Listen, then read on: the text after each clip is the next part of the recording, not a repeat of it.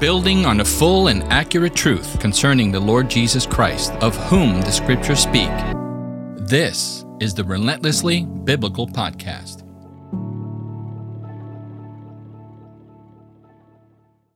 Welcome, everyone. Welcome back to the Relentlessly Biblical Podcast. My name is Alexander Ortiz. I'm here with my co-host, Christian Lopez. Hello, hello. What's up, my brother? How you doing? Doing good.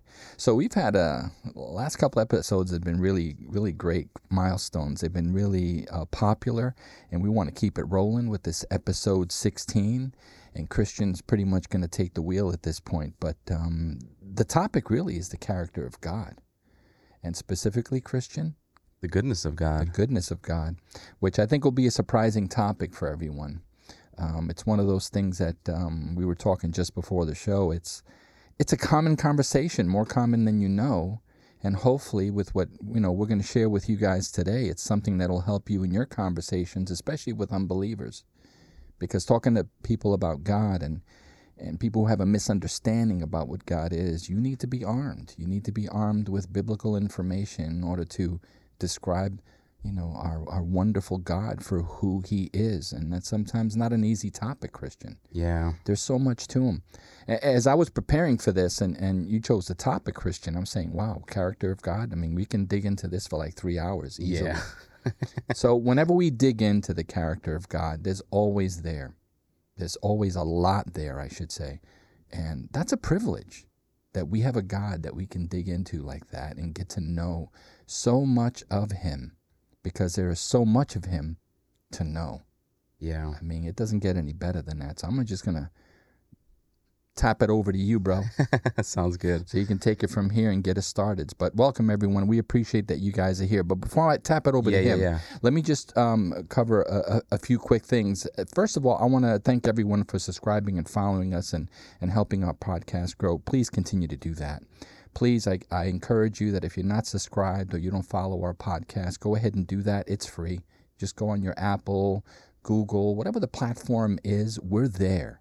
Just subscribe to us. It doesn't cost you anything, and whenever we drop a new episode, you'll get that automatically. And so go ahead and do that, and if you want to leave us a little review as far as that goes, that'll help the show as well, too. The feedback will help people get the message out there of what we're doing here. So let me just hand it back to you, bro, and appreciate your time up front getting us started. All right.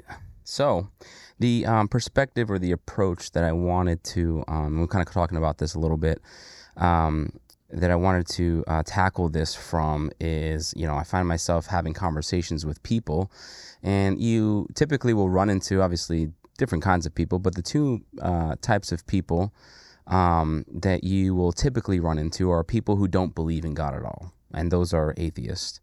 The second type of person that you would probably run into is those who believe there's something out there, a higher power, but they can't be sure if it's the God of the Bible or not, since there are so many religions out there that a single truth about God cannot possibly hold truth. Mm-hmm.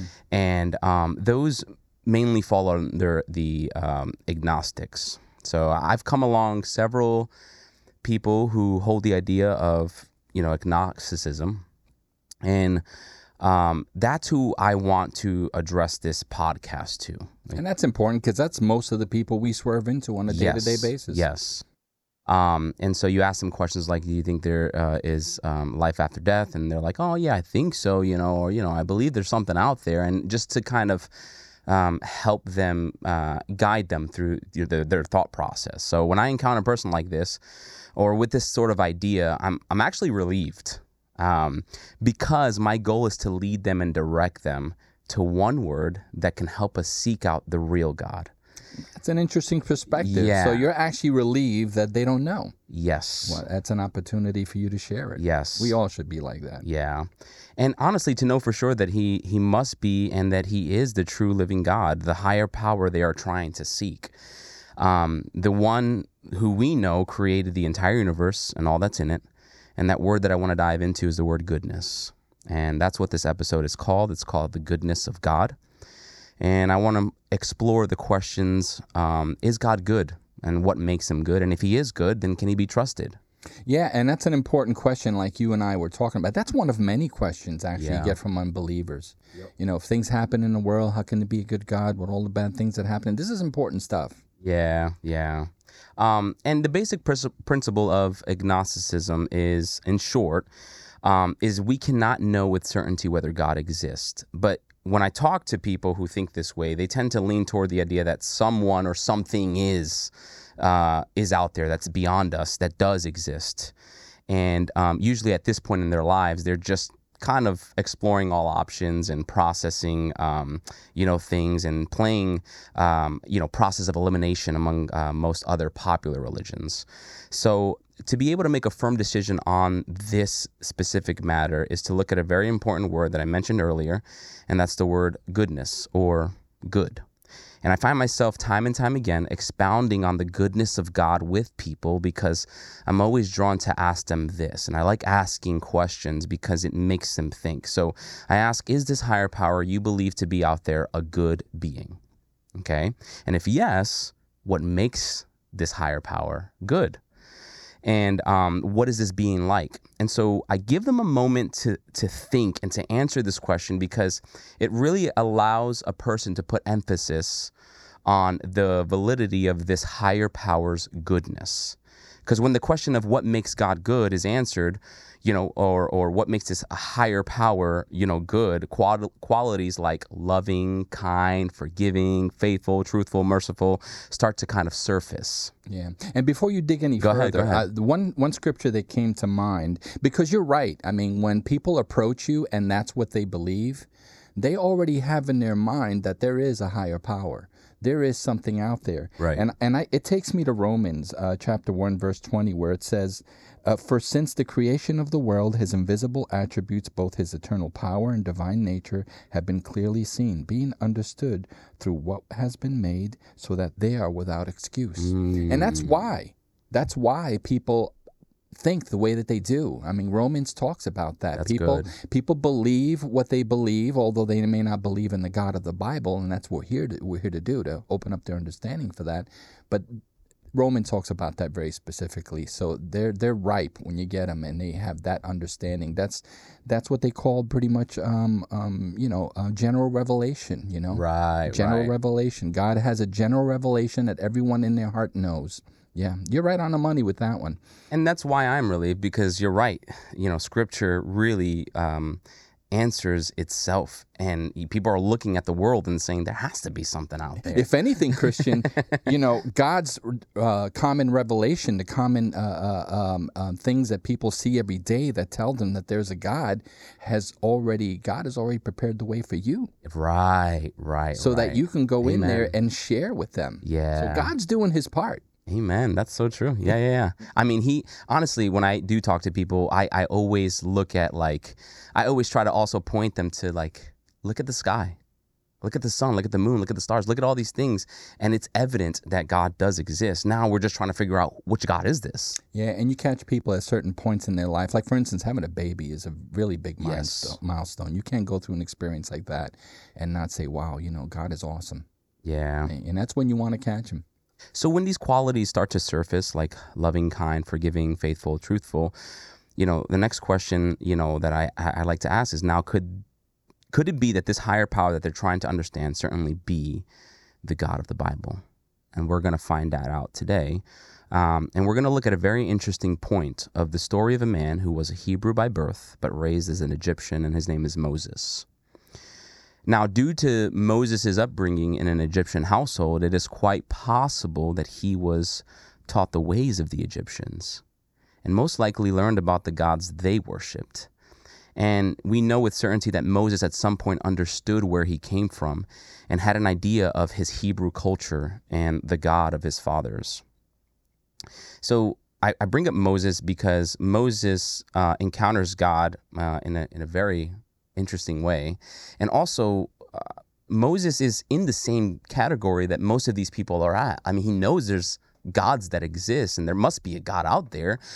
But now when you look at the relationship between God and Moses, Moses is actually walking literally side by side with God, and God is revealing himself, just like we try to do when we're explaining the goodness of God to people. Good point. You're basically saying that he was kind of clueless, like most people are. Right. Exactly, yeah. Exactly. I mean, he knew he was a Jew. Right. He had that, and I'm sure that history came with him, but the overwhelming history and culture he grew up in, which was the Egyptian culture, that must have been what was first and foremost. Right, right. So the starting point that I want to launch us from is Exodus 33, verses 12 to 23, and we're also going to jump to Exodus 34, 6 through 9. But just to give a little context up until this point, we know that Moses is a Hebrew, but he was raised in an Egyptian household because a pharaoh at the time, this is after Joseph, was intimidated on how great in number and extremely powerful the Hebrews were. So he ordered that every male child that was born from a Hebrew woman would be killed. And because Moses' mother knew of this order, she sent him away in a basket down a river to protect him from this order. The Pharaoh's daughter saw the basket of this baby floating in the river and felt sorry for him and kept it for herself.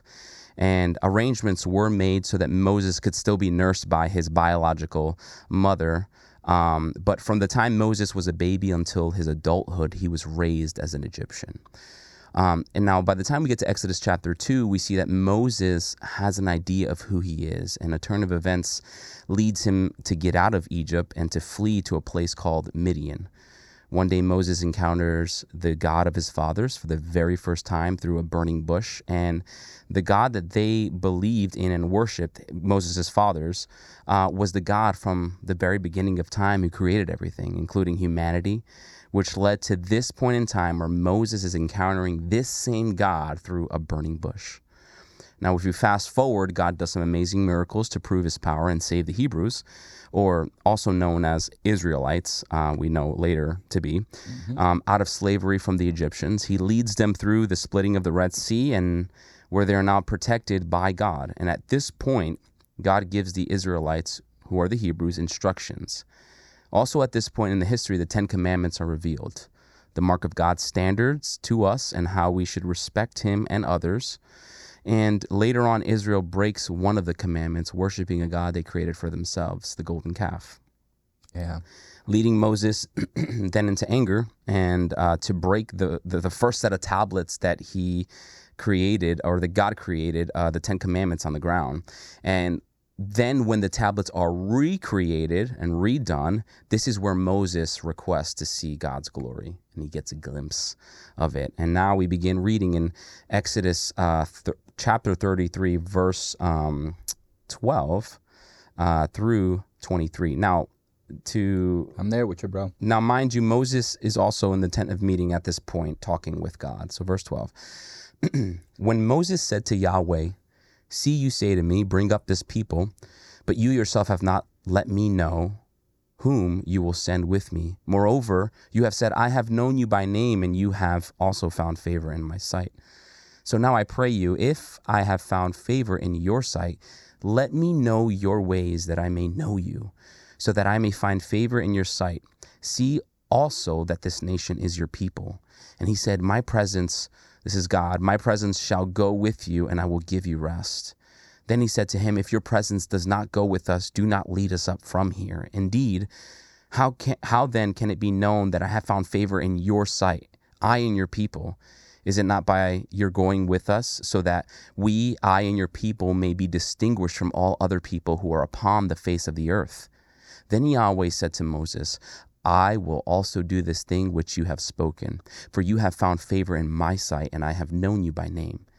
Then Moses said, "I pray you, show me your glory." And he said, "I myself will make all my goodness pass before you, and I will proclaim the name of Yahweh before you, and I will be gracious to whom I will be gracious, and I will show compassion on whom I will show compassion." But he said, "You cannot see my face, for no man can see me and live." Then Yahweh said, "Behold, there is a place by me, and you shall stand there on the rock. And it will come about, while my glory is passing by, that I will put you in the cleft of a rock and cover you with my hand until I have passed by. Then I will remove my hand, and you shall see my back, but my face shall not be seen."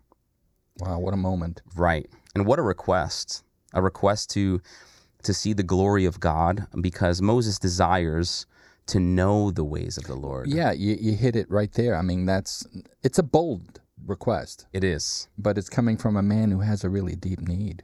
Yeah, and God honestly just does it for him. You know, he wants to understand God more fully and to continue to enjoy God's favor, and God grants the request to Moses. Yeah, he was definitely hungry here. I mean, to ask God for something like that. And God tells him of the consequence, too. You see me for who I am. You can't live. I mean, God just consumes what is not holy, yet he wants to know. And God gives him a little glimpse of his back. Yeah.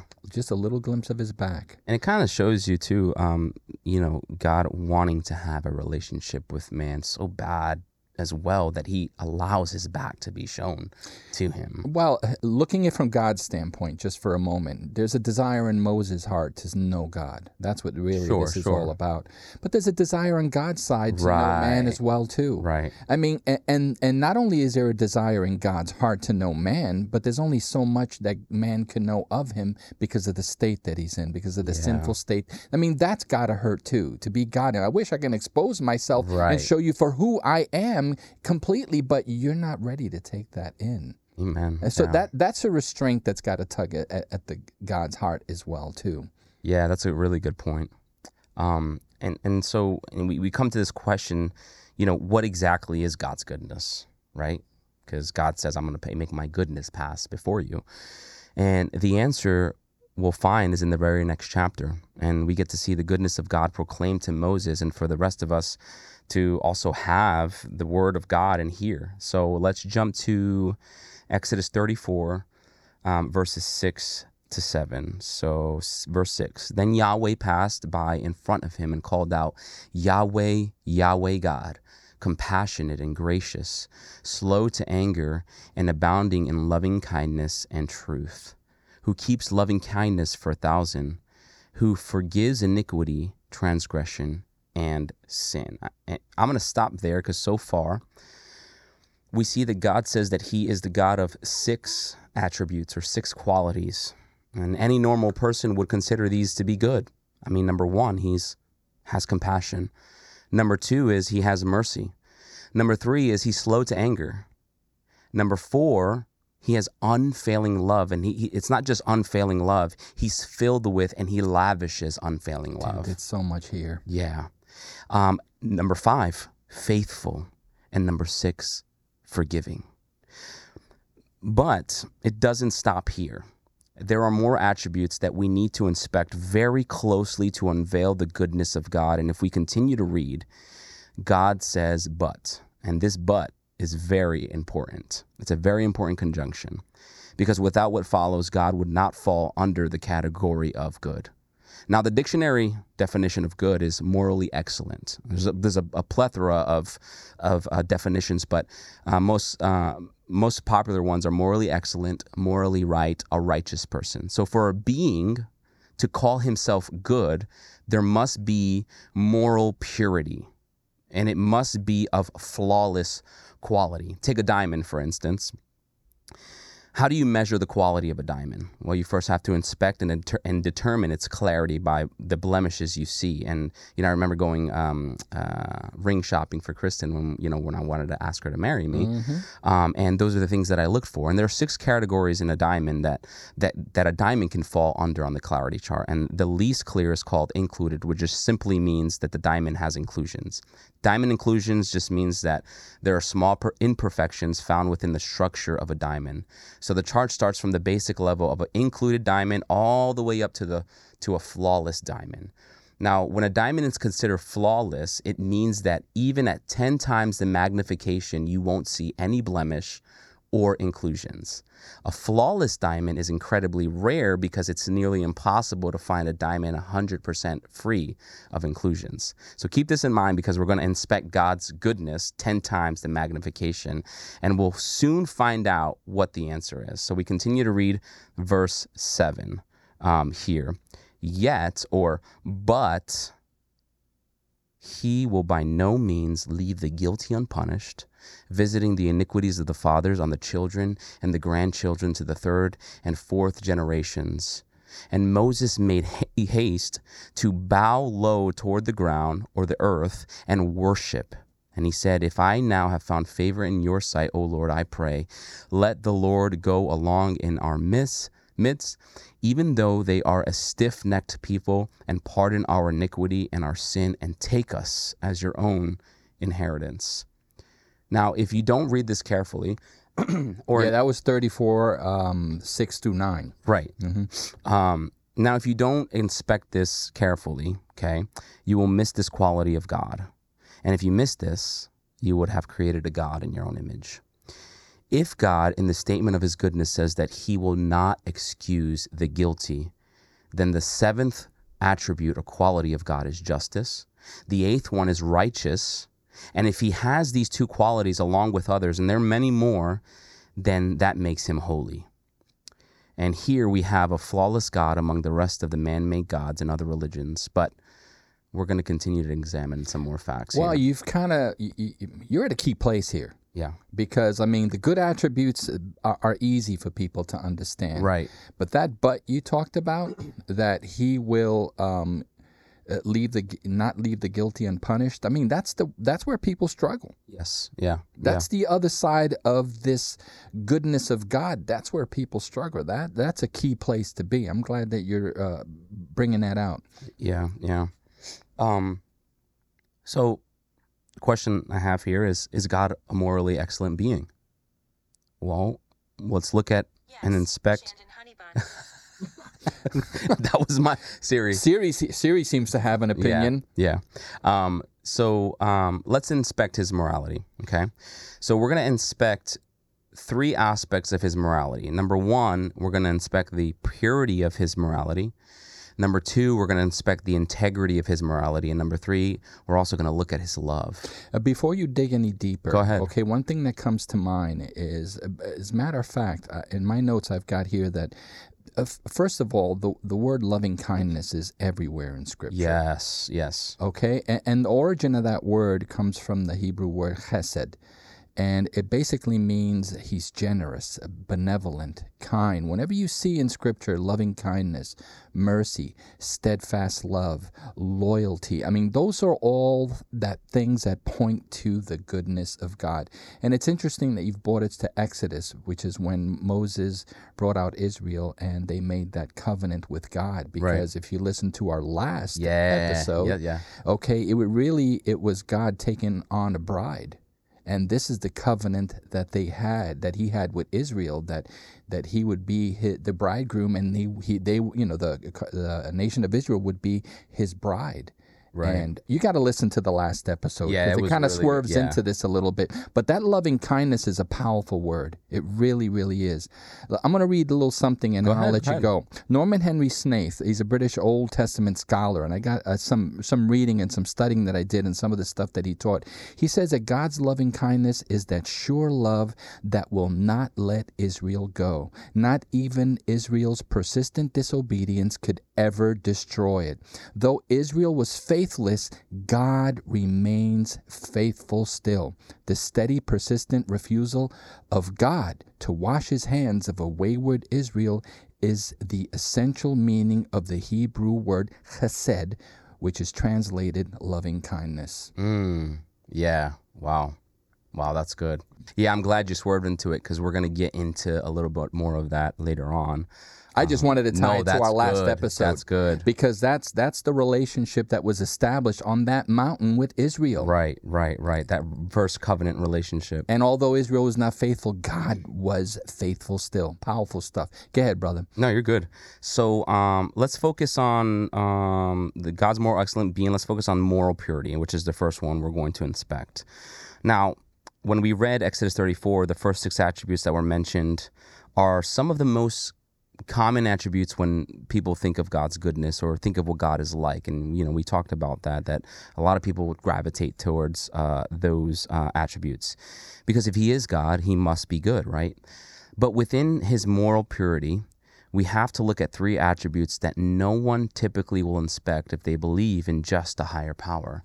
They sort of kind of disregard these qualities. And like I said before, in order for God to be a morally excellent or good or a flawless being, he must have these other qualities as part of who he is. If he doesn't, then anything and anyone can alter the integrity of his qualities. So just to be clear, moral purity, what we mean by that is God's absolute freedom from evil or wickedness. And the three aspects that we'll look at in God's moral purity are his holiness, his righteousness, and his justice. Amen. Okay. So the first one is his holiness. God's holiness makes him unique. Okay, it makes him stand out among any other God that you encounter or that people bring up. So Exodus 15 verse 11 says, "Who is like you among the gods, O Lord, glorious in holiness, awesome in splendor, performing great wonders?" God is totally separate from all of creation. And his holiness is worthy of the seraphs to cry out, "Holy, holy, holy is the Lord of hosts." And by the way, when he took Israel out of Egypt and made them his people, the nations around, they knew. Right. They became aware of what you're talking yes. about. There was no God like this doing yes. the things that he was doing with that people. It's very true, because even some people would be like, "Who is this God that you worship?" Like, they would ask and inquire because they would see the mighty work of God and see his holiness through the people of Israel. And, you know, Egypt was not no pushover nation.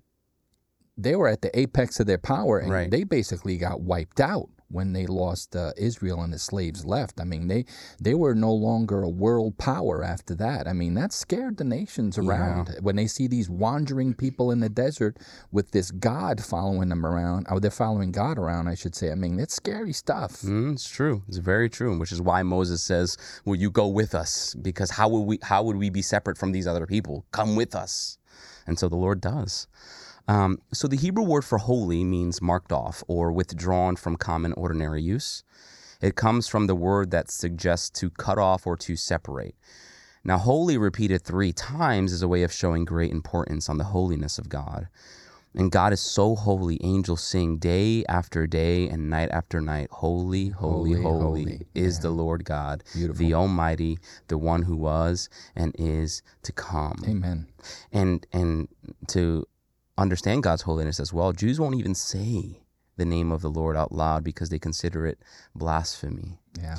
And you see this when Jesus is in the temple courts of the high priests. They ask Jesus if he is the Son of the Blessed One. They don't ask him if he's straight out, "Are you God?" That would be blasphemy, right? They ask him, "Are you the Son of the Blessed One?" So they use phrases like "Son of the Blessed One, the Messiah," to avoid using the holy name of God, Yahweh. Yeah. Which, by the way, just as a note to our listeners, we use exclusively the LSB here for our teachings. And that's one of the differences, one of the distinctions that you'll see in that version is that Yahweh is used a lot instead of the word Lord. Yes. And I love that. And to your point, Christian, okay, God does have a name, and he's a God that wants us to know him personally. And what I love about the LSB is that it uses his name. It's such a personal connection to him, because Lord is a title. Right. The Lord Almighty is a title, but when you call him Yahweh, you're calling him by name. Yeah. It's so much more personal, and I love it. One of the reasons why you use the LSB, folks. Go ahead. Sorry about that. No, you're good. You're good. Also, even angelic beings, as holy as they are and as beautiful as they are, they even cover their face with their wings from directly gazing into the face of God. Yeah, yeah. So God is unique in the sense that he is separate from anything and everything evil or wicked, and it's not in his nature to be evil, let alone to think of something evil. So when creatures such as angels or humans encounter the glory and the goodness of God, the only possible thing to do is either attempt to cover yourself or to bow and worship. And we read of Moses doing the bowing and worshiping when God's glory passes by Moses in the cleft of the rock. God also makes known his uniqueness in what he says. He says in Isaiah 43, verse 10 through 11, "Before me there was no God formed, and there will be none after me. I, even I, am Yahweh, and there is no Savior besides me." God declares and shows his holiness or uniqueness from any other so-called God. And when God used Moses to perform miracles before the Pharaoh, do you remember the fourth sign and wonder that he did, that God performed through Moses, couldn't be replicated by Pharaoh's Egyptian magicians with their secret arts. And when they tried, I think it was the gnats. And when they tried to do it, they couldn't. And they exclaimed, "This is the finger of God." Oh, of course. So even they knew, like, oh, whoa, we can't do this. This is out of our, our realm. They're out of their league. Yeah. Also, God's inability to tolerate evil. God is not only personally free from any moral wickedness or evil, he is unable to tolerate the presence of evil.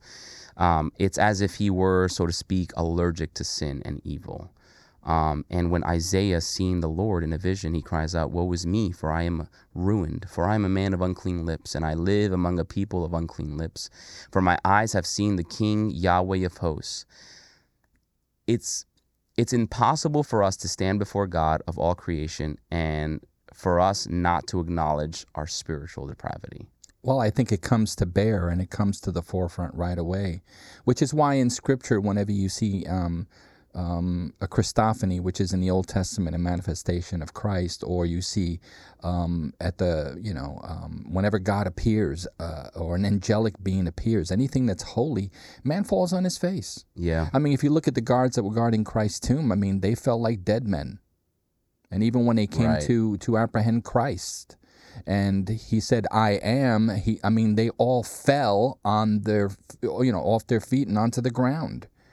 When you confront the holy God, your inadequacy knocks you down. Amen. It knocks you down.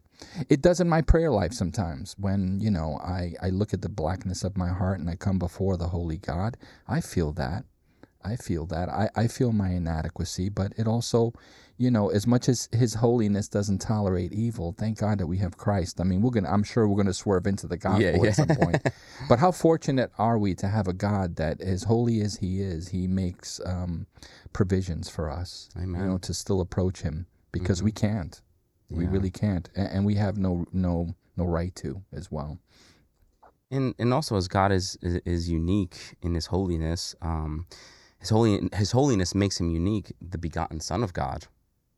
Begotten means unique and one of a kind. Yeah. So even the Son of God is unique. And when Peter realizes who Jesus Christ is, what does he do? He falls to his knees and cries out, "Depart from me, Lord, for I am a sinful man." So when we measure against God's goodness instead of the goodness of ourself or the goodness of others, the need for a complete change in morality and spirituality becomes apparent. Yeah, because it's an inadequate measure. Yeah. We can't measure up to God. And so that brings us to our second aspect of God's moral purity, and it's his righteousness. So God's holiness extends even to the relationships with others. And the first step towards defining God's righteousness is to understand that his law is as perfect as he is. So God created the Ten Commandments so that the Israelites would obey the standard set by the law. And that standard cannot be any less than God's own righteousness. And I think we've read this in one of the podcasts, the later podcast, or earlier podcast, I should say, Psalm 19, verse 7 through 9. "The law of Yahweh is perfect, restoring the soul. The testimony of Yahweh is sure, making the wise simple. The precepts of Yahweh are right, rejoicing the heart. The commandment of Yahweh is pure, enlightening the eyes. The fear of Yahweh is clean, enduring forever. And the judgments of Yahweh are true. They are righteous altogether."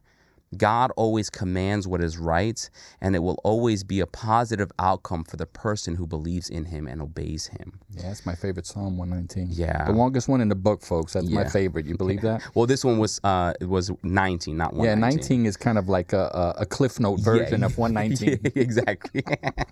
They kind of say the same thing, but if you want the Cliff Note version, read 19. Right. I love 119.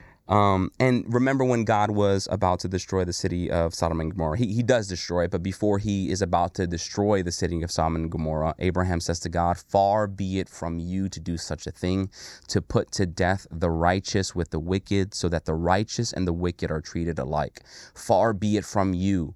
Shall not the judge of the earth do right?" And whenever God acts, he does so in accordance with his law. As a righteous being, God always upholds his law because he created it. And since he will uphold that standard, we can trust him to deal with everything in an honest manner. And God does not follow an objective standard of right and wrong. Even though God follows a standard, that standard is part of his very own nature. It's not something external to God. His decisions are based on reality. And guess what? That reality is him.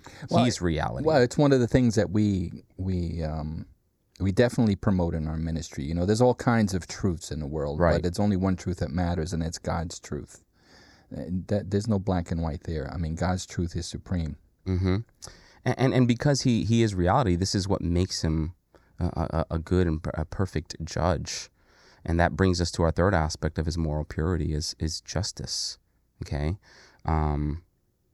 Here is where we start to feel resistance. Justice. A God being just? In what way?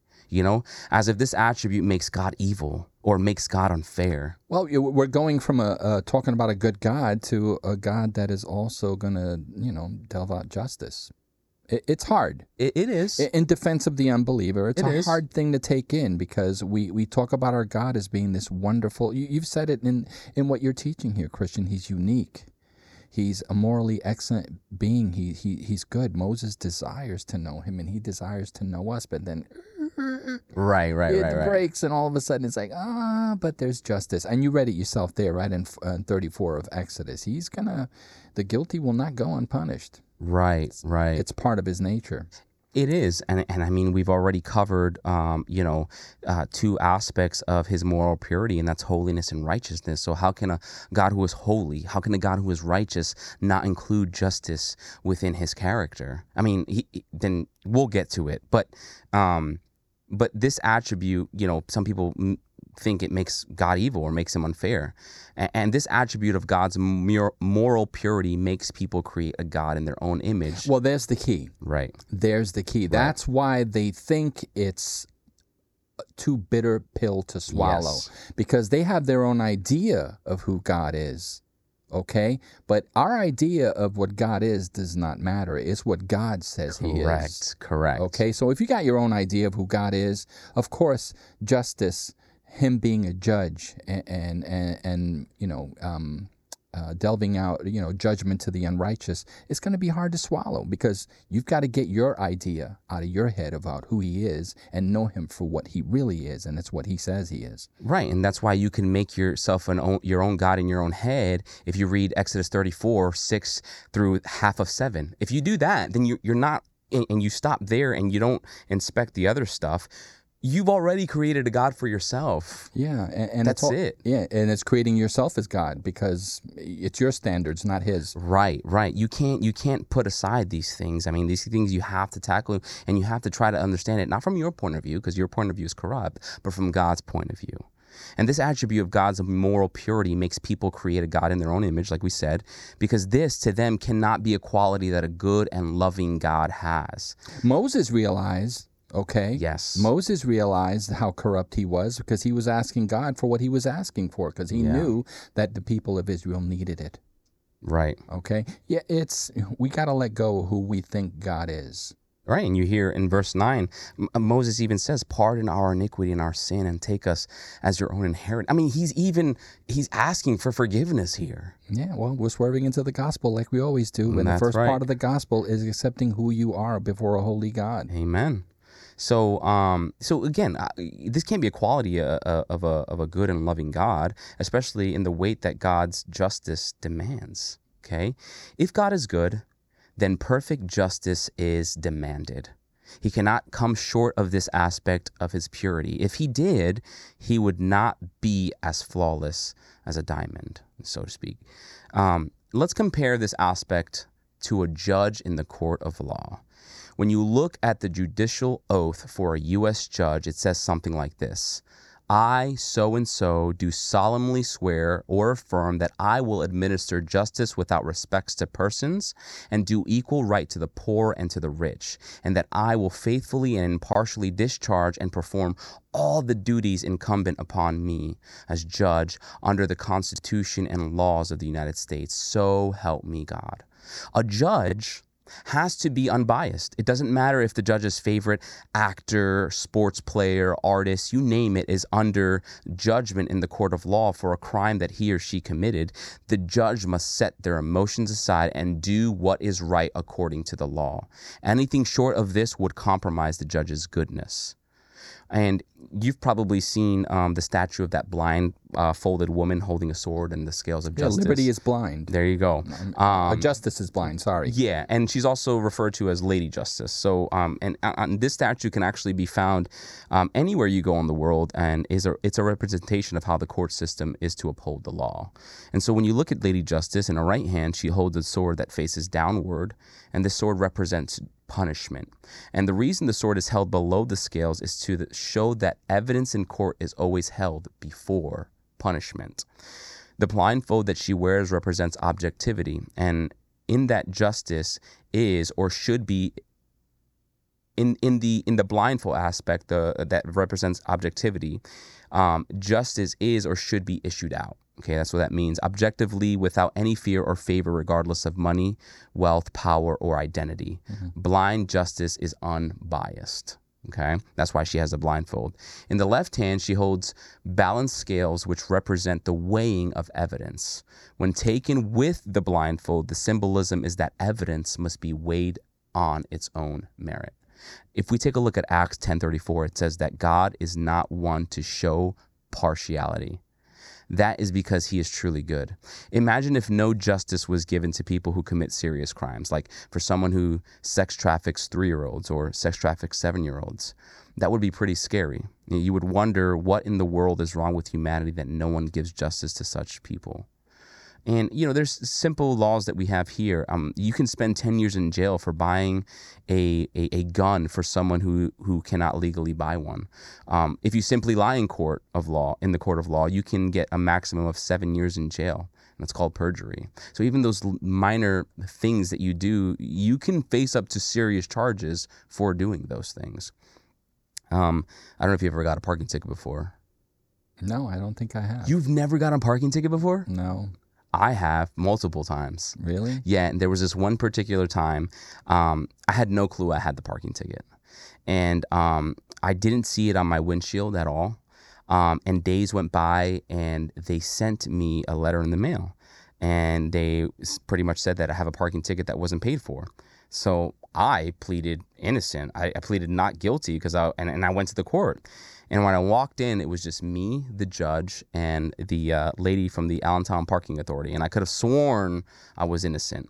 But the parking authority lady pulls up a photo of my vehicle and license plate number and all. Gotcha. And honestly, all I could respond was like, oh. Duh. And so I explained to the judge that I never got a ticket on my car's windshield. And you know what she told me? She said, people like to, for some odd reason, steal parking tickets from cars in Allentown. That happens? Yeah. It was super weird. And I was like, well, that's great. But guess what?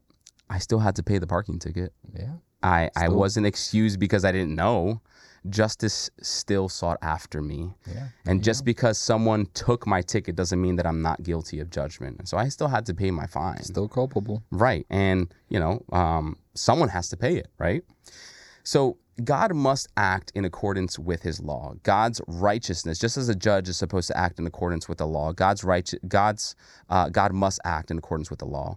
God's righteousness is reflected in who he is personally. So the justice of God is his official righteousness, requiring other moral beings to follow the same standards. So, for example, same thing. If you saw a judge not living by the standard of the laws of the United States, yet steps into the court system and judges others by that same standard of laws, that would not make him a good judge. It would make him unfair, it would make him corrupt, and it would make him unjust. So sin against God's law requires definite consequences. And there's a warning in scripture that says, for the wages of sin is death. Right. And that's in Romans 6:23. And we are paid in death for our sin, and that is the wage due to anyone who has sinned, whether it was in the past, present, future. It doesn't matter if it was in the distant past. You can still be charged and punished for something that happened 10 years ago. And the justice of God means that he is fair in the administration of his law. Besides, who would you want to get judged by? Would you want to get judged by an unjust God? Or if God is good and he is judging, then I trust his decision that he would make, any decision that he makes when he exercises justice upon man. If he's good, I would trust that he would do the right thing. Fair. Yeah, it'd be fair, just like the statue that you just described before. Completely objective. Fair. Mm-hmm. Completely fair. Well, before we go into a break, just to top off this whole topic of justice, because the other side of justice, Christian, once the fair judge has dealt out the punishment, then we get into a topic that's another kind of knot in people's throats or, a knot in their belly, which is, what kind of a God will condemn people into an eternal torment of hell? Right. That's a tough one because, how can you believe in a God is the question that people have who would condemn people to suffer the torments of hell eternally. So we're talking about a God that's good, a God that's just and will judge the unrighteousness of sin. But there's a consequence, and the consequence is rough. Yeah. Because I've always said, and I've said it in this podcast numerous times, hell is a fiery place, and there's plenty of descriptions of it in the Bible, and people have their own notions of what it is. But the biggest thing about it is that you're going to be separated from God forever. Yeah. And that in itself is an eternal torment, to be separated from God. Can you imagine? So I've got an article here, and then we'll go to a break. I'm going to read it real quick, and then we'll finish what you're teaching here. But Tim Challies is a writer for Answers magazine. Now, Answers magazine is from the Answers in Genesis, and we've had Dr. Mortensen in one of our episodes here talk about Genesis. Good ministry to follow, people. They've got a lot of great stuff, and he wrote an article in June 2012, and I'm going to read just a portion of it. How can you believe in a God who condemns people to suffer the torments of hell eternally? I reply with the question of my own, how can you believe in a God who would not? To ask the first question is to fundamentally misunderstand the very nature of God. It is to reform God in an image of man, which is what we were talking about. Because here's the thing. If you want God who is good, truly good, and if you want a God who is just and holy, then you must have this God. This God who condemns people to suffer the eternal torments of hell. You cannot have God, the God you want, unless there is a hell. You cannot have a God who is all-knowing, all-powerful, and so very good. God's goodness doesn't negate eternal punishment in hell. It demands it. Right. God's goodness demands perfect justice. You can't, and if God is as holy as he is, and he can't, if he's, so to speak, allergic to sin and evil, and sin already separates us from God, then to live with him for eternity, he has to send those who don't believe and trust in him to an eternal hell so that he can live with those who have trusted in him. It goes hand in hand with his goodness, his loving kindness goes hand in hand with the fact that he does he does punish the wicked. Yeah. Okay. I'll link to this article and everything that we're doing. We'll link into our episode notes. But let's take a quick break, and then we'll be right back to finish off. We are privileged and excited that you joined us today. Please remember to visit our episode notes. They contain links to scripture, any information we reference during the show, and a link to join our mailing list to receive the latest show news and updates.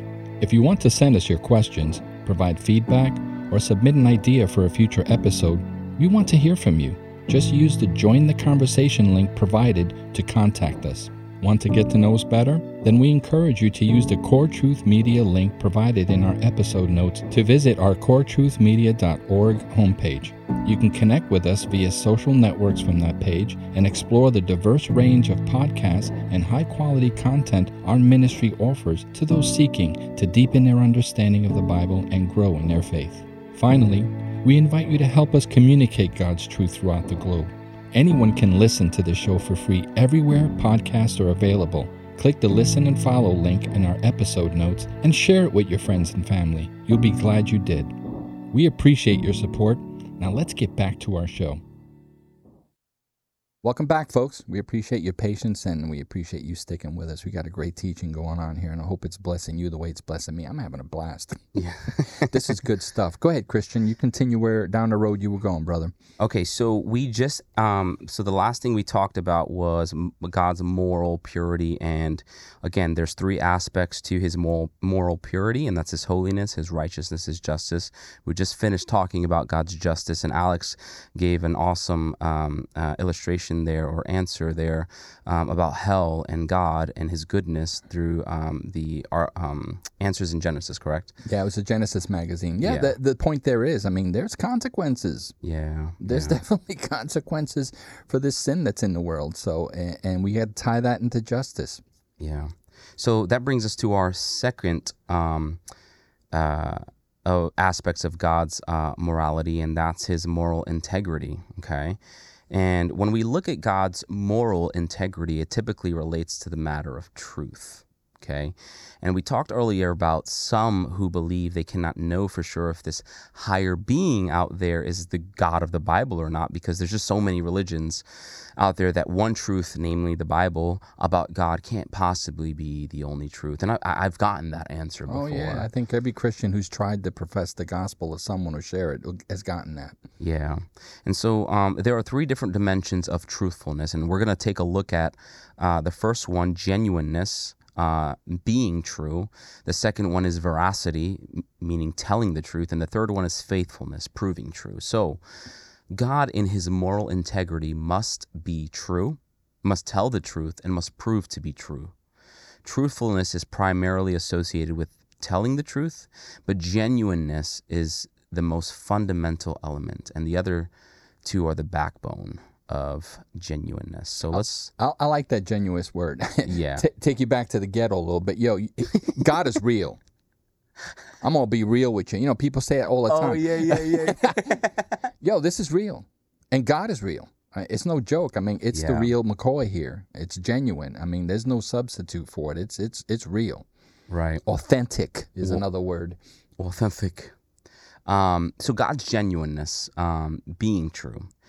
Now, Israel oftentimes encountered many false gods, and we can read that throughout the whole Old Testament. And Yahweh also warned Israel about the false gods they would encounter, and he specifically tells Moses and the people in Exodus 34, if we continue reading on after he kind of discloses his goodness to Moses, and he tells Moses this, verse 12, "Be very careful never to make a treaty with the people who live in the land where you are going.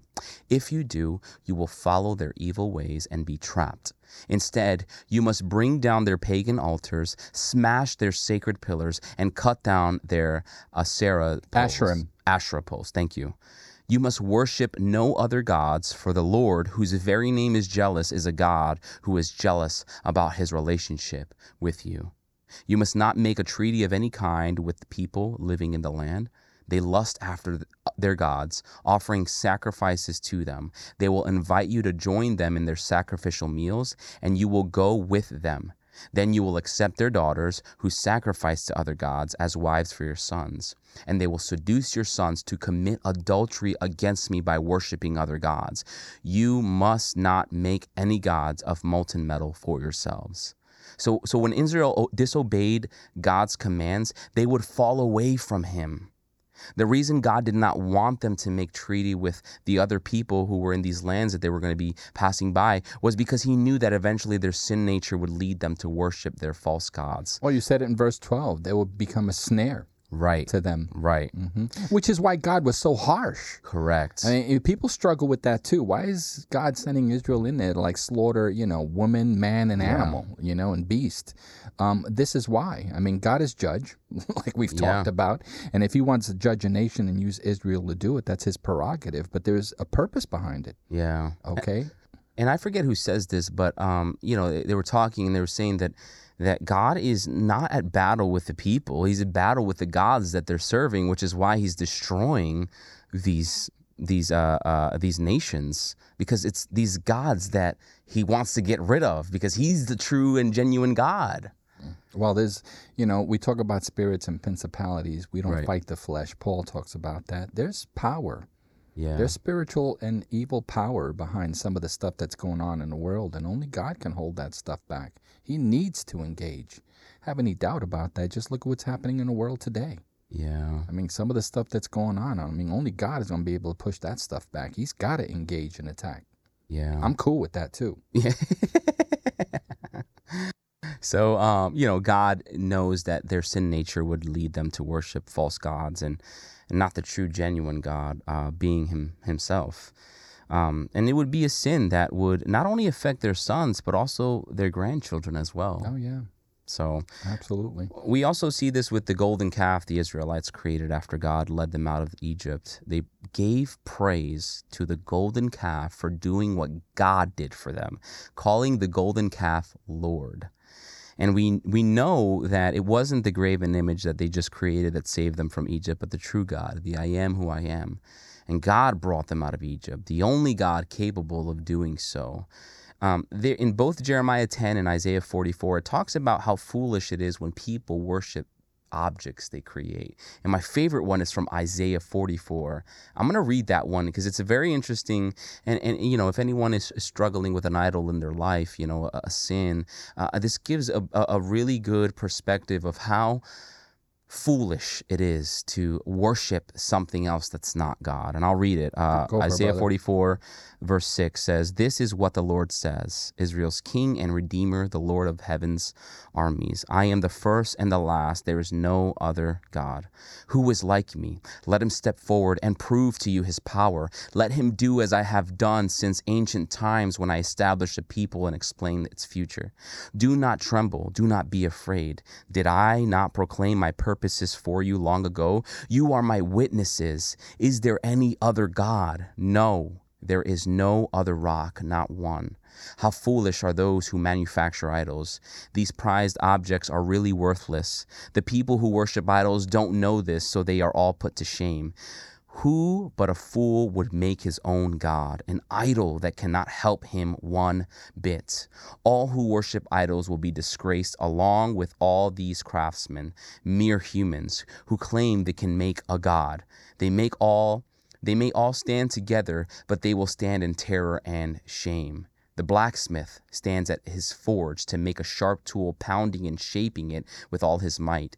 His work makes him hungry and weak. It makes him thirsty and faint.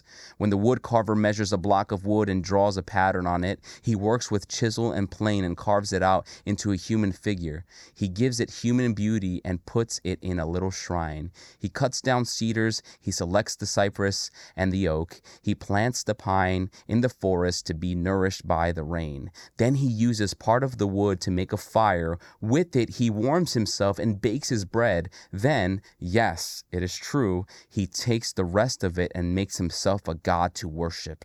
He makes an idol and bows down in front of it. He burns part of the tree to roast his meat and to keep himself warm. He says, ah, this fire is good. Then he takes what's left and makes his god, a carved idol. He falls down in front of it, worshipping and praying to it. Rescue me, he says. You are my God. Such stupidity and ignorance. Their eyes are closed and they cannot see. Their minds are shut and they cannot think. The person who made the idol never stops to reflect. Why? It's just a block of wood. I burned half of it for heat and used it to bake my bread and roast my meat. How can the rest of it be a god? Should I bow down to worship a piece of wood? The poor deluded fool feeds on ashes. He trusts something that can't help him at all, yet he cannot bring himself to ask, is this idol that I'm holding in my hand a lie? Wow. Dude, I got to do this. I'm in Romans. Go ahead. I'm in goes to show you how scripture is, and I hope everybody is getting this. What were you reading from again? This is Isaiah 44, 6 through 20. All right, check this. Now, we were in Romans before, and we read about the invisible attributes of God in chapter 1 and how no one is without excuse. Check this out, verse 21. For even though they knew God, they did not glorify him as God or give him thanks. But they became futile in their thoughts, and their foolish hearts were darkened. Professing to be wise, they became fools and exchanged the glory of the incorruptible God for an image in the likeness of corruptible man and of birds and and of four-footed animals and crawling creatures. Therefore, God gave them over to the lust of their hearts, to their impurity, so that their bodies would be dishonored among them. For they exchanged the truth of God for a lie, and worshipped and served the creature than the Creator, who is blessed forever. Amen. Now, we're talking about men that are separated by how many years? Yeah. Isaiah and Paul, and they're saying the same thing. Scripture confirms Scripture. What you're talking about there, Paul just echoed right there. That's exactly what we're talking about. Yeah. And, you know, it's so funny because, you know, I've read Romans 1, and then when I found Isaiah 44, I'm like, wait a minute.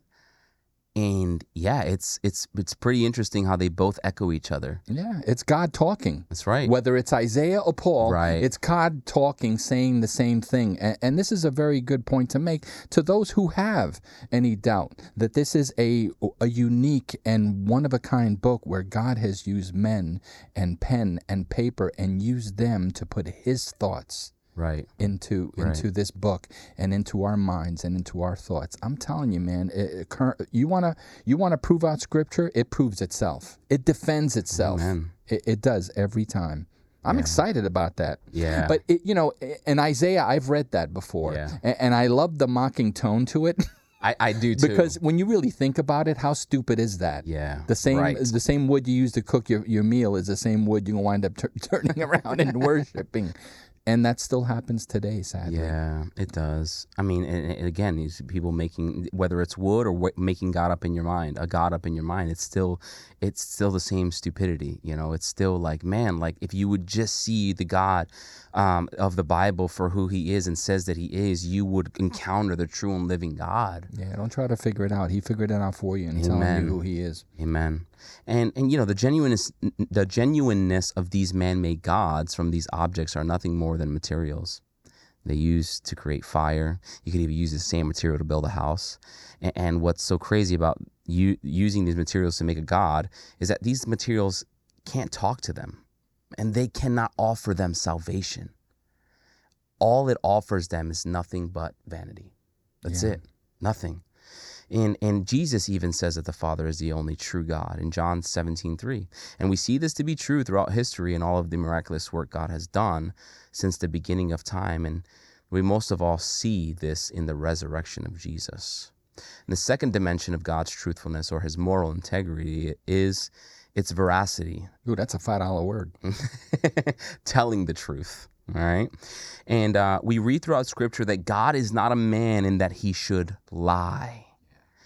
And in 1 Samuel 15:29, it says, "And he who is the glory of Israel will not lie, nor will he change his mind, for he is not human, that he should change his mind." And other versions are, "He should not that he should repent." Titus 1:2 says the same. "This truth gives them confidence that they have eternal life, which God, who does not lie, promised them before the world began." And my personal favorite is Hebrews 6:16 through 20. Verse 16, "Now when people take an oath, they call on someone greater than themselves to hold them to it.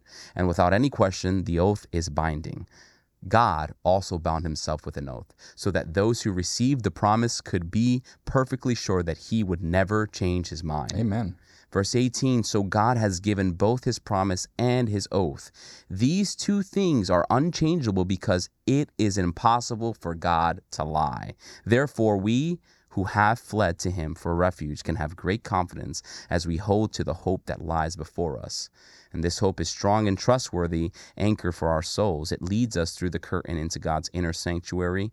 Jesus has already gone in there for us. He has become our eternal high priest in the order of Melchizedek. I can never say that right. Melchizedek. Okay. So when you look at the integrity of God's veracity throughout Scripture, these passages don't just say that God does not lie and will not lie. It's actually saying that he cannot lie. He is completely incapable of lying because it goes against his very nature, because his nature is not human. It's spirit. The impossibility of God lying is also comparable to the impossibility of us living without oxygen. And what's one of the two commandments? Thou shalt not what? Lie. If God upholds his law, therefore he has to keep his own law. Therefore he never lies and cannot lie. because his law is a reflection of who he is. He's true. Yeah. Now, he's incapable of lying, but yet we are capable of not believing. Right. And that's where we fall short. Right. Because he's absolute truth. Yeah, yeah. Now, the third dimension of God's truthfulness or moral integrity is his faithfulness, proving true. Oh, thank God for that one. Right. And we just talked about God not being able to lie. If God is incapable of lying, then he must be faithful. God has been faithful since the fall of man. And whatever God says, he will and he does. We see this in the Old Testament in the beginning, the fall of man. When the fall of man occurred, God says that Satan will only bruise the heel of Jesus. Is that true? Of course. Fast forward to the New Testament, the hour of the power of darkness has already happened in the brutal mistreatment of Jesus and ultimately his death. And the bruising of Satan's head has already taken a beating through the resurrection of Jesus. And the final blow takes place in the end when Jesus returns after the 1,000-year reign. And we kind of talked about that last episode. Oh, yeah. The 1,000-year reign. Also, God promises Abraham that he would make him a father of many nations. In Sarah and Abraham's little faith, God opened the womb of the old and barren Sarah to bear a child who will begin that very promise God made to Abraham. And Isaac became the very first piece of evidence to God's word and promise to Abraham. And Paul reminds us that in 1 Thessalonians 5:24, he who calls you is faithful and he will do it. 2 Timothy 2:13 tells us if we are unfaithful, he remains faithful. You kind of echoed that a little bit ago, for he cannot deny who he is. That's right. And if God is good, and so far that we've seen that he is, then he must be faithful in every word that comes from his mouth and with every oath and promise he makes. Okay? So the last... the last aspect of God's morality is his love. And when it comes to morality, love must be present. A loving person must be good, and a good person must be loving. If they are not, then they can't be considered good. And the very essence of God, or the definition of God, is love. And we see this in John, or 1 John 4:8 and verse 16. But anyone who does not love does not know God, for God is love. We know how much God loves us, and we have put our trust in his love. God is love, and all who live in love live in God, and God lives in them. So in God's love, he chooses to share himself with us and his eternity with us. And we're going back to this whole conversation with Moses again. Yeah. You know, love is the thing that binds it all together. That's right. Love is the thing that makes it approachable to us. Because even Moses, when he asked God, show me yourself, I mean, he pleaded out of love. Right. And God answered him out of love. It's the buffer for all of this. And please, if you're listening out there and you struggle with who God is and his character, hang on to that love. But that's what's going to get you there. That's right. That's right. What's going to get you there. But it's also important to know that he doesn't need to love us. He doesn't need to do this because this love has always been present within the Trinity. The Father, the Son, and the Holy Spirit have always shared this love among each other. Oh, we see that in John 17. That's right. Mm. Before anything was ever created, there has always been this eternal exercise of love. For example, John 14, verse 31, Jesus says, "But I do as the Father has commanded me, so that the world may know that I love the Father." Amen. Matthew 3:17, the Father says of the Son, "This is my Son whom I love. With him I am well pleased." And in Galatians 5:22, the Holy Spirit, the first fruit is love. But the fruit of the Spirit is love, joy, peace, forbearance, kindness, goodness, faithfulness, gentleness, and self-control. Against such things there is no law. So for God to be love, as 1 John 4:8 tells us, his love must contain and offer these four aspects. First one's benevolence. The second one is grace, the third one is mercy, and the fourth one is persistence. Mm. Benevolence. By this, we mean that God cares about the well-being of the people he loves. He unselfishly seeks for our well-being. He seeks not after his own good, but the good of others. We see this in the most popular Bible verse, John 3:16. For God so loved the world that he gave his only begotten Son, so that whoever shall believe in him shall not perish, but have everlasting life. But we also see this in this aspect of his love in Deuteronomy chapter 7, verse 7 through 8. I love this. The Lord did not set his heart on you and choose you because you were more numerous than other nations, for you were the smallest of nations. Rather, it was simply that the Lord loves you. Oh, man, that's awesome. I'm feeling a great big hug right now. Just like Ava from our other podcast. Yeah. Yeah, she's a Jehovah Witness that became a Christian. She says, I felt a great big hug from God. That's what I'm feeling right now. That's so true. Oh, man. And he was keeping the oath he had sworn to your ancestors. So it was simply that the Lord loves you. Yeah, that's awesome. God has an unselfish interest in us for our own good. Now, God, first and foremost, doesn't need us. He's all-powerful, and he's all self-sufficient. Amen. And although he chooses to work through us, he can accomplish what he needs to without us. There is perfect love within the Trinity. That's why he doesn't need us. That's pretty awesome. Yeah. So how do we know God unselfishly seeks out our own good? Well, when we look at the event that took place on the cross of Calvary. Hello. His sending Jesus to die on the cross for us was not because we showed initiative or interest to love him. It's actually the opposite.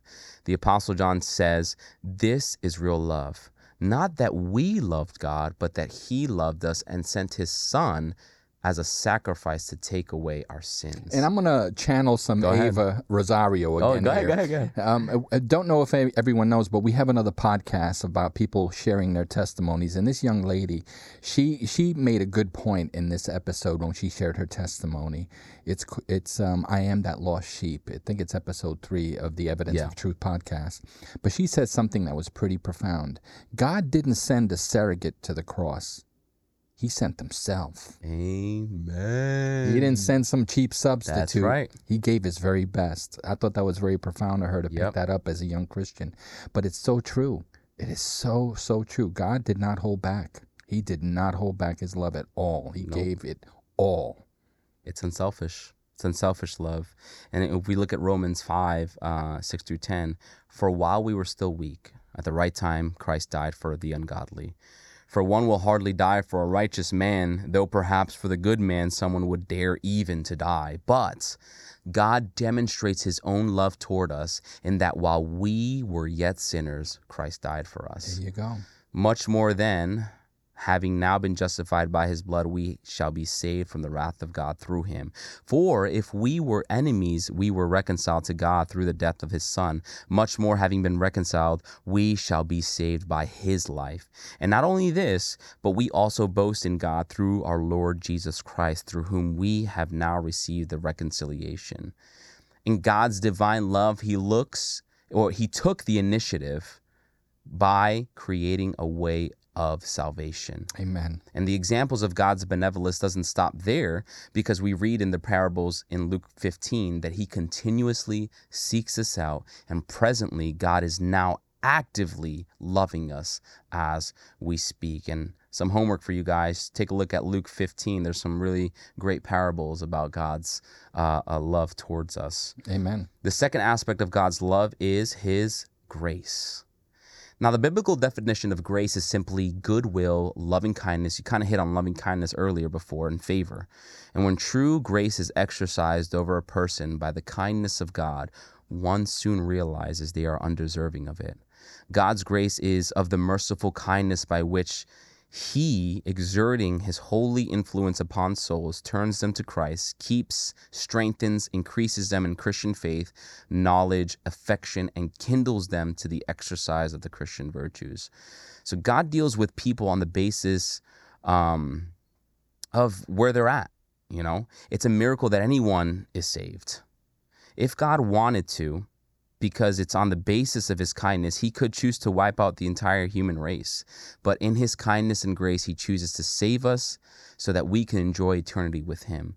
Grace means that even though we were dead spiritually, unable to respond to God and his goodness, God sees our sinful nature, our guilt, and our condemnation, and out of grace makes us alive to respond to his grace in order to be saved.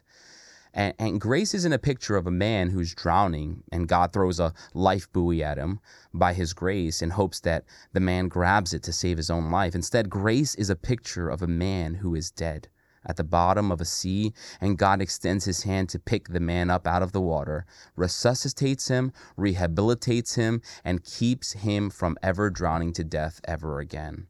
And God says to the house of Israel in Ezekiel 36, which is one of my favorite aspects of scripture as well, is God says himself, I will sprinkle clean water on you, and you will be clean. I will cleanse you from all your uncleanness and from all your idols. Moreover, I will give you a new heart and put a new spirit within you, and I will remove the heart of stone from your flesh and give you a heart of flesh. I will put my spirit within you and cause you to walk in my statutes, and you will be careful to do my judgments. I will save you from all your uncleanness. Amen.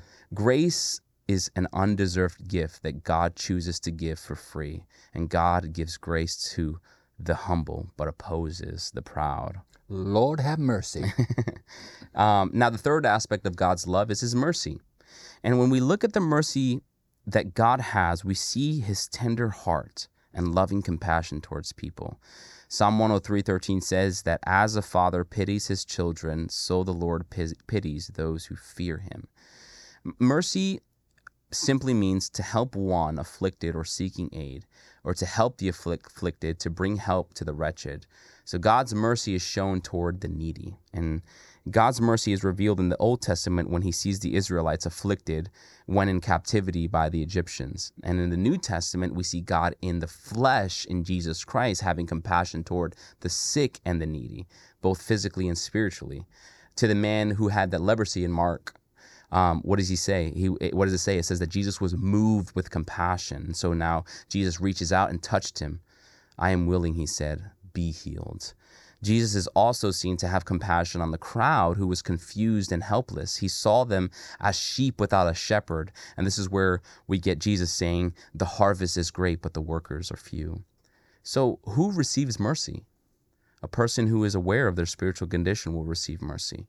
When you are aware of the wretched state that you're actually in, the only merciful being who is completely able to heal your spiritual condition and restore you is God, because he says he is merciful. And we learned earlier that he can't lie. And God is good with broken people.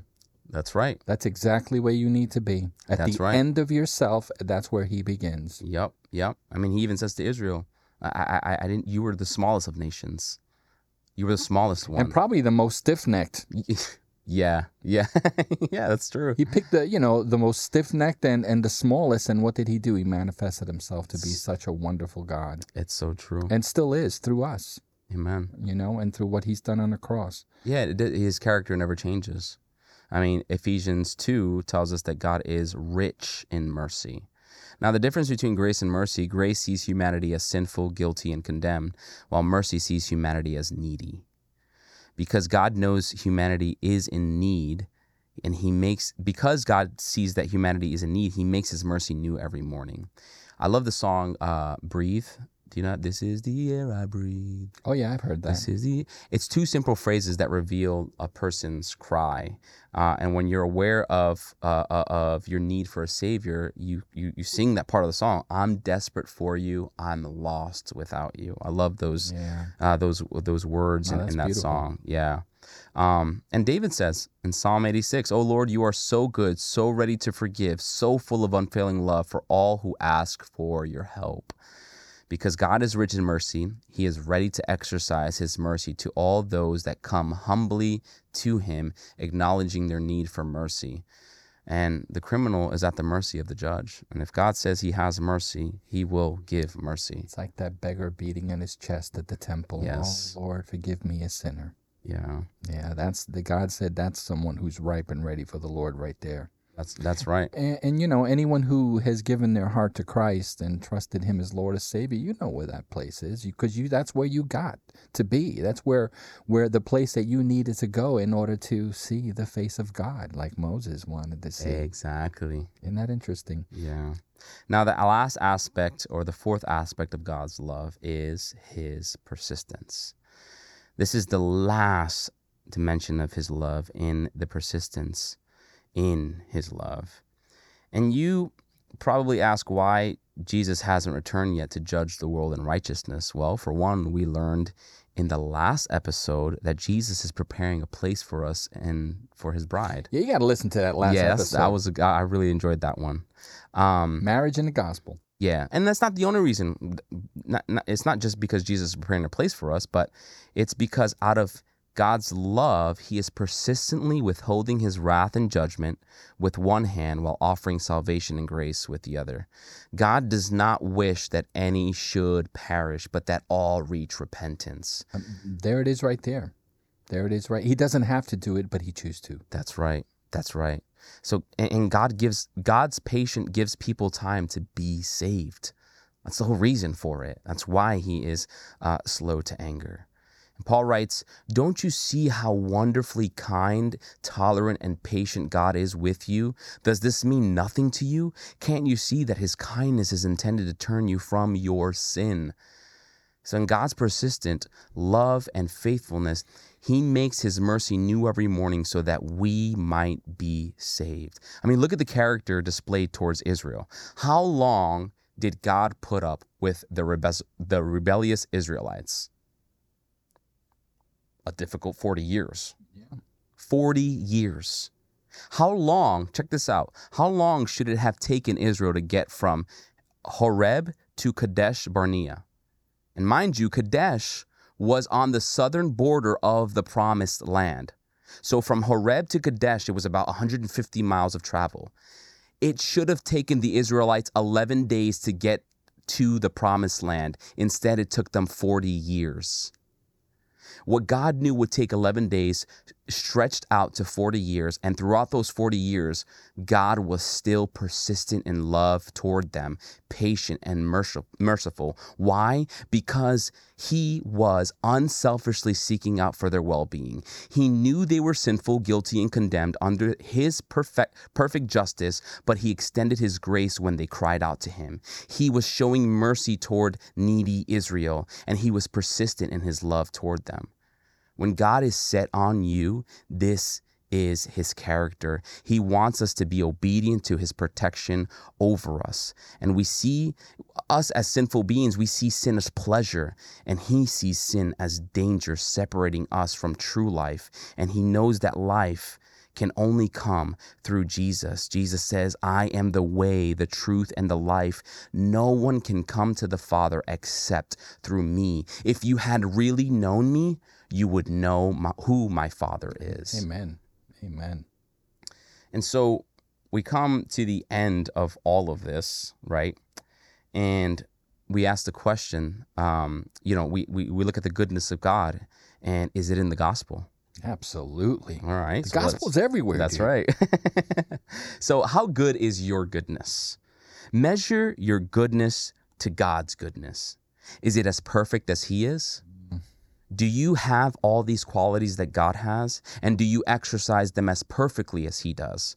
If your answer is yes, I'd like to remind you that God resists the proud but gives grace to the humble.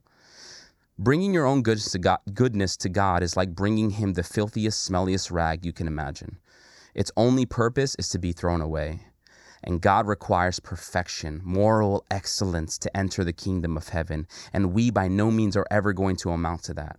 Our good deeds will never outweigh our bad ones, because our good ones are just as bad as the bad ones. In reality, without the direction of God, when we do good for selfish reasons. No one who is without God unselfishly seeks out the good for another person. Without the true God, it is simply impossible. Now, if you answered no to the question of, is your goodness as perfect as God? And do you have all the qualities of God? And do you exercise them as perfectly as he does? If your answer was no, I'd also like to remind you that blessed are the poor in spirit, for theirs is the kingdom of heaven. You have come through the narrow way, acknowledging your sin and mourning over your sin nature. But blessed are those who mourn, for they shall be comforted. And what a huge blessing it is to be comforted by the God who has proven himself to be compassionate, merciful, slow to anger, filled in lavishing, unfailing love, faithful, forgiving, just, righteous, and holy. And what about other religions? All right, because we were talking about agnostics in the beginning. What about other religions? Do these gods amount to Yahweh's goodness? There is one other thing that makes the God of the Bible to be the real, true, living God, and that is found in the person of Jesus Christ. Why is Jesus so significant? What other God has come down to earth in the flesh to die and pay the wage of sin so that all that is required of us is faith and trust in the person of Jesus Christ? What God has displayed every single one of his attributes, his goodness perfectly on a Roman cross when he came and paid the debt of your sin. What God has extended his hand out to you in gentleness, patience, compassion, mercy, love, grace, forgiveness in Jesus Christ. The only God that I know who has done this is the God of the Bible, Yahweh, the great I am.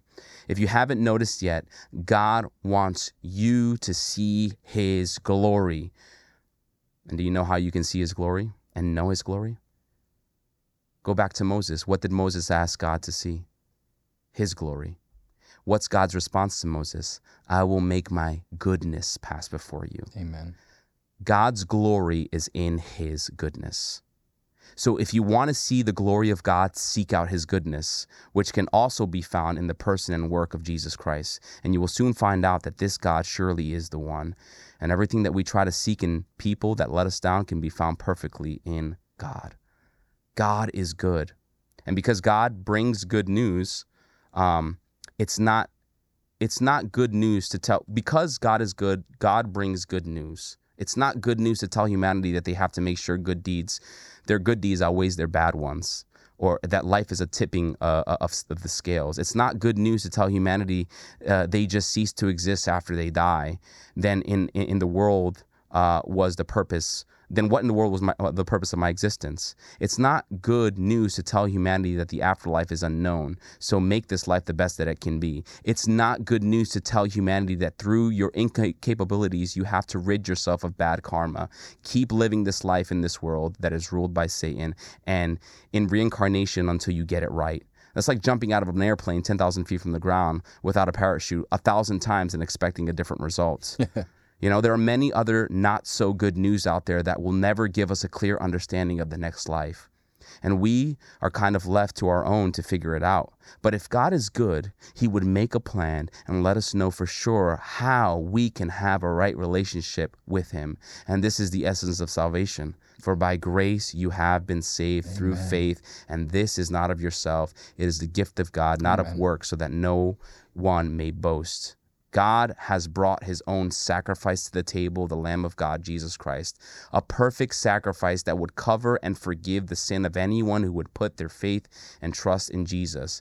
God is not asking you to keep a law or a set of rules. He knows you're incapable of doing so. He is telling you to humble yourself through this attitude. God grants us repentance from our sin that leads us to life. And we can receive God's grace through faith, a free gift he offers so that we can have eternal life. And once we have been saved through his amazing grace, God gives us his spirit to obey him, not out of a monotonous obligation, but out of love for him. It wasn't your doing that got you here, neither will it be your doing to get you into the kingdom of heaven. So I encourage you to open a Bible today and be relentless in seeking the truth about the goodness of God. Amen. Amen. That was an awesome teaching. It really is. And there's a lot here. As a matter of fact, I have so many notes that I didn't get to because there's so much about the goodness of God. But Christian, good job. Good job. This is some great stuff. And do you want to close it out and take us home on this? Yeah. I mean, listen, guys, seek out God's goodness. You can spend your time trying to search out other religions, but I guarantee you there is nothing like the God of Israel. There's nothing like the God of the Bible who has revealed himself already to mankind. And again, all these other religions, there is no good news in them. It's always in your efforts to try to do something. And we know the question that I asked was, how good is your goodness? It's not good. You need God's goodness to save you. And so rest in humility and come humbly before God. And he opposes the proud, but he gives grace to the humble. So submit yourself to him, draw near to him, and he'll draw near to you. Awesome teaching, Christian. I feel blessed. That was rich in knowledge and rich in just love. I mean, it really has blessed me. That was a great teaching.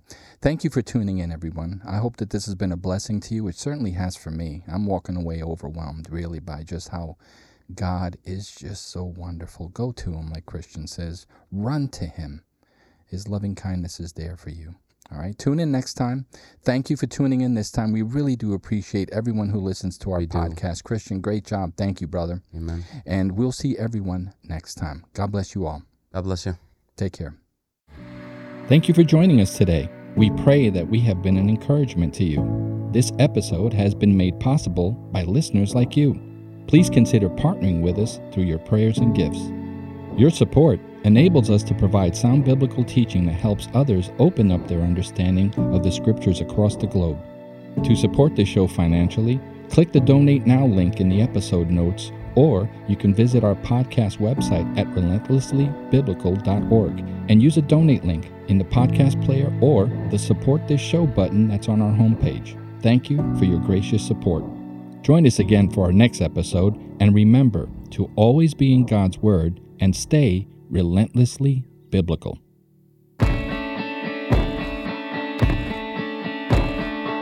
This episode has been a production of Core Truth Media, owned and operated by Core Truth Ministries. This podcast was recorded and engineered at Prevail Studios.